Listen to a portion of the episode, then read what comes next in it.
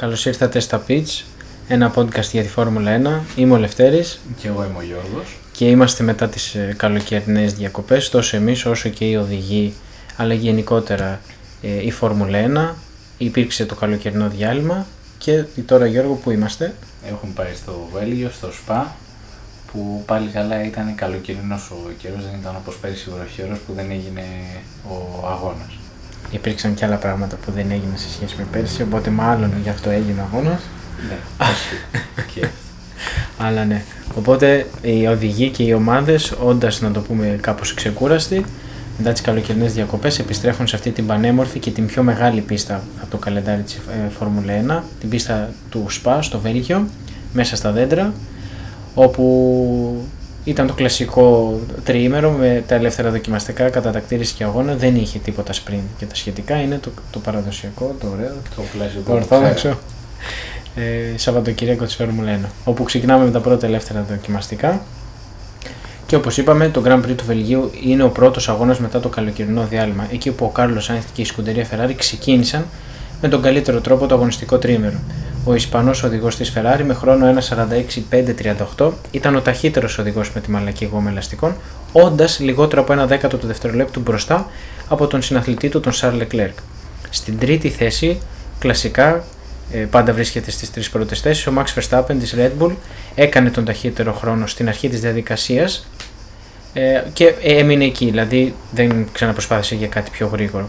Λίγα πάντα είναι όμως και τα συμπεράσματα από τα πρώτα 60 λεπτά του τριμέρου, στη συγκεκριμένη περίπτωση, καθώς η κόκκινη σημαία μετά το πρώτο ημίωρο και η βροχή στα τελευταία λεπτά απέτρεψαν τις ομάδες να ολοκληρώσουν τα προγράμματά τους. Εντάξει, οκ, είπε ο Γιώργος ότι ήταν ένα καλοκαιρινό τριήμερο, Ναι, την Παρασκευή μόνο έβρεχε. αλλά δεν παύει, ναι, σε αυτές τις ε, χώρες η βροχή να είναι κάτι σαν, Συνηθισμένο. σαν εμάς να έχει λίγη συννεφιά, σε αυτούς είναι να ρίξει και μία βροχή. Ακριβώς αυτό. Οπότε πάμε τώρα Παρασκευή απόγευμα στο, στα ελεύθερα δοκιμαστικά 2, όπου στην αντεπίθεση πέρασε ο Verstappen και η Red Bull, ε, με τον Ολλανδό και παγκόσμιο πρωταθλητή Ε, για το βέβαια.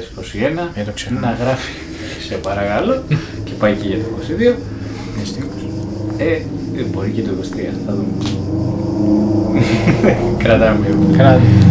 Ε, μια εντυπωσιακή επίδοση και να παίρνει την πρώτη θέση και μάλιστα με τεράστια δια- διαφορά από τους ε, ε, δύο οδηγούς που ήταν πίσω του. Ο οδηγός της ε, Red Bull σταμάτησε το χρονόμετρο στο 1.45,5 και ήταν 8 δέκατα του δευτερολέπτου μπροστά από τον Leclerc της ε, Ferrari. Στο τέλος της διαδικασίας ε, η υπόλοιπη κατάδειξη ήταν πολύ ε, ανακατεμένη με το Lando Norris με τη McLaren να βρίσκεται στην τρίτη θέση ενώ η εντυπωσιακή επίδοση ήταν αυτή του Lance Stroll που έφτασε στην τέταρτη θέση. Υποτονική ήταν στη, στα δεύτερα ελεύθερα δοκιμαστικά η Mercedes με κανένα από τους δύο οδηγούς να είναι εντός της πρώτης δεκάδας, το οποίο Ναι. είναι χαλάρα. Δεν πειράζει.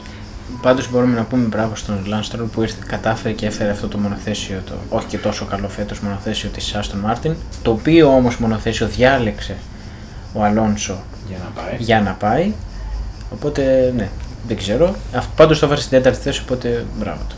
Και ερχόμενη τώρα, ε, κλείνει η Παρασκευή και είμαστε τώρα Σάββατο μεσημεράκι, όπου η δράση συνεχίζεται στο ΣΠΑ για τον Grand Prix του Βελγίου.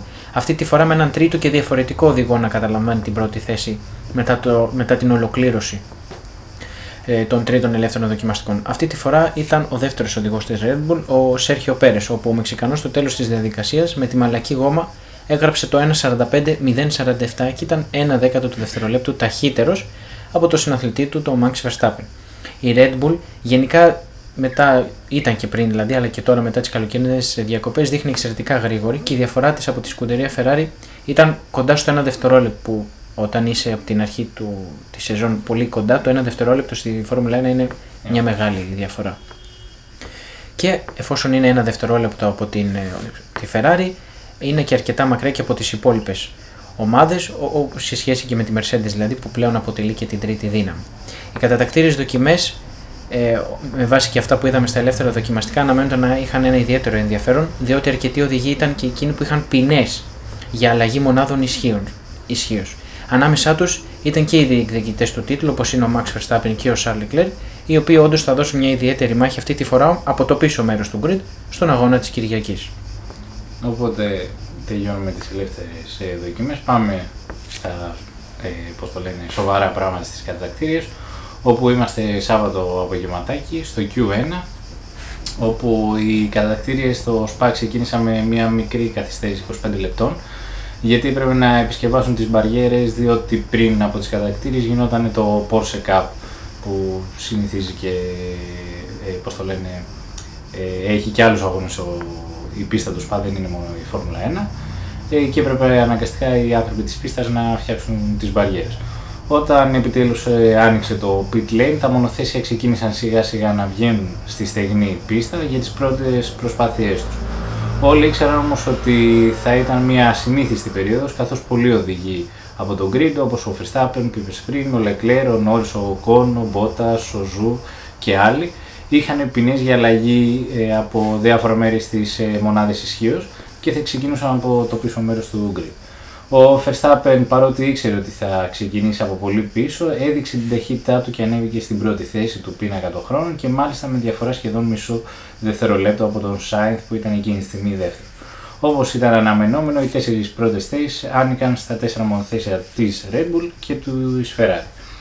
Καθώς ε, η σειρά που θα ξεκινούσαν τον αγώνα όσοι, είχαν, ε, όσοι έχουν ε, ποινές εξαρτάται από τη θέση τους στις κατακτήρες, κανένας πλήν του Μπότας δεν ήταν αδιάφορος στο Q1 και όλοι έκαναν κανονικά τις προσπάθειές τους. Ιδιαίτερα με τον Bottas ήταν ε, ότι η ποινή ήταν 15 συν 5 θέσεις, δηλαδή 20 θέσεις, αντί για απευθείας ποινή ε, από το πίσω μέρος του grid. Κάτι που σημαίνει ότι θα κινήσει μπροστά από τους υπόλοιπους 6 οδηγούς με τις ποινές. Επομένως είχαμε μια κανονική μάχη για, την, ε, για το Q2 και οι πέντε που δεν κατάφεραν ε, να περάσουν στο Q2 ήταν ο Φέτελ, ο Λατίφη, ο Μάγνουσον, ο Τσουνόντα και ο Μπότας. Οριακά για δύο χιλιοστά του δευτερολέπτου πέρασε στη 15η θέση ο Σουμάχη και εξαιρετική εμφάνιση είχαμε από τον Άλμπον και τη Williams που σημείωσε τον έκτο χρόνο καθώς στο ΣΠΑ είχαν φέρει αρκετές αναβαθμίσεις και για την πίσω πτέρυγα αλλά και γενικά για όλο το μονοθέσιό τους. Ναι, έδειξε πολύ, καλή, πολύ καλό προφίλ ο Άλμπον στη Williams αυτή τη φορά στο ΣΠΑ. Δεν νομίζω ότι φοβάται κάτι Όχι. όσον αφορά το συμβόλαιό του, αλλά δεν πάβει όμως να προσπαθεί για το καλύτερο, έχοντας και στα χέρια του το, να το, πούμε, το λιγότερο καλό μονοθέσιο σε σχέση με τα υπόλοιπα. Mm. Οπότε έτσι κλείνει το Q1. Μας είπε τώρα ο Γιώργος ποιοι 5 δεν καταφέρουν και μας μένουν 15 οδηγοί για να παλέψουν για τις πρώτες θέσεις. Στο ξεκίνημα του δεύτερου σκέλους των κατατακτηρίων, τα μονοθέσια βγήκαν στην πίστα και πάλι για να διεκδικήσουν οι οδηγοί τους μια θέση στο τρίτο μέρος των κατατακτηρίων δοκιμών. Το ενδιαφέρον φυσικά εστιάστηκε στις επιλογές των διεκδικητών του πρωταθλήματος με τον Fax Verstappen και Charles Leclerc να δίνουν τη δική τους μάχη, καθώς ο Verstappen παρότι ελάχιστα ταχύτερος από τον Πέρες σημείωσε ένα χρόνο σχεδόν 7 δέκατα καλύτερο από εκείνον της ταχύτερης Ferrari που ήταν εκείνη του Κάρλου Σάιντ. Επίσης, αξιοσημείωτη ήταν η απόσταση των Red Bull και Ferrari από τη Mercedes, δυστυχώς θα πω εγώ, οι οδηγοί τι οποίε περισσότερο προσπαθούσαν να μπουν στις χαμηλές θέσεις της δεκάδας παρά να απειλήσουν και να φέρουν το όνομά τους στις πρώτες θέσεις της κατάταξης. Πολύ γρήγορες από την άλλη πλευρά έδειχναν οι Alpine. Όντως φάνηκαν σε όλο το τρίμερο να έχουν πιάσει πολύ υψηλές ταχύτητες και να είναι αξιόπιστα σαν ε, μονοθέσια. Ερχόμενοι τώρα όμως στο τέλος της διαδικασίας του δεύτερου μέρους των κατατακτηρίων δοκιμών, ο Σάρλ Leclerc έβαλε φρέσκα ελαστικά. Ο Verstappen απ' την άλλη είχε κάνει το χρόνο του με χρησιμοποιημένο σετ μαλακών ελαστικών και ο Leclerc με έναν πολύ γρήγορο γύρο έκανε τον καλύτερο χρόνο. Οι Mercedes δεν κινδύνευσαν ευτυχώς και οι Hamilton και Russell πήραν την πέμπτη και έκτη θέση αντίστοιχα μπροστά από τις Alpine των Ocon και Alonso. Ο Νόρις και ο εντυπωσιακός, πάλι για ακόμη μια φορά Albon, συμπλήρωσαν τη δεκάδα ενώ αποκλείστηκαν οι Ρικάρντο, Γκαζλί, Ζου, Στρόλ και Σουμάχερ. Πάλι βλέπουμε ε, αυτή τη φορά ο Άλμπον έκανε την έκπληξη και πέρασε στο, στο Q3, αλλά από την άλλη πλευρά ο Ρικάρντο συνεχίζει αυτές τις. Ε, δεν μπορώ να τις πω απογοητευτικές εμφανίσεις. Αλλά σίγουρα ναι, ναι, για, τη, ναι, για τη McLaren δεν είναι και ό,τι καλύτερο και δεν καταφέρνει για ακόμη μια φορά να πάει στο Q3. Δεν είναι ο Ρικάρδο που είχαμε συνηθίσει, έχει πέσει πια. Τώρα θα δούμε τι θα γίνει και το 23 αν θα έχει κάποια θέση ή όχι. Mm-hmm. Αλλά τέλος πάντων. Συνεχίζουμε στο τελευταίο μέρος των κατατακτήρων ε, δοκιμών. Ε, όπου οι οδηγοί που είχαν τις ποινές, όπως ήταν ο Verstappen, ο Leclerc και ο Κον, είχαν διαφορετική αποστολή από ό,τι συνήθως και αυτοί ήταν να βοηθήσουν τους ε, συναθλητές τους, τον Πέρες, τον Σάιθ και τον Αλόνσο αντίστοιχα, δίνοντάς τους ε, λίγο slipstream για να πετύχουν όσο γίνεται καλύτερο χρόνο. Είχαν όμως να δώσουν και τη μεταξύ τους μάχη και αυτό έκανε τα τελευταία λεπτά των κατακτηρίων ακόμα πιο ενδιαφέροντα. Έτσι στην πρώτη προσπάθεια ο Πέρες άνοιγε δρόμο για το Verstappen αλλά ο Leclerc έκανε το ίδιο και για το Sainz. Ε, ο Verstappen έκανε αυτό που συνήθιζε όλη την ημέρα και σημείωσε με διαφορά τον καλύτερο γύρο μπροστά από τον Sainz που κατάφερε να βρεθεί μπροστά από τον Πέρες.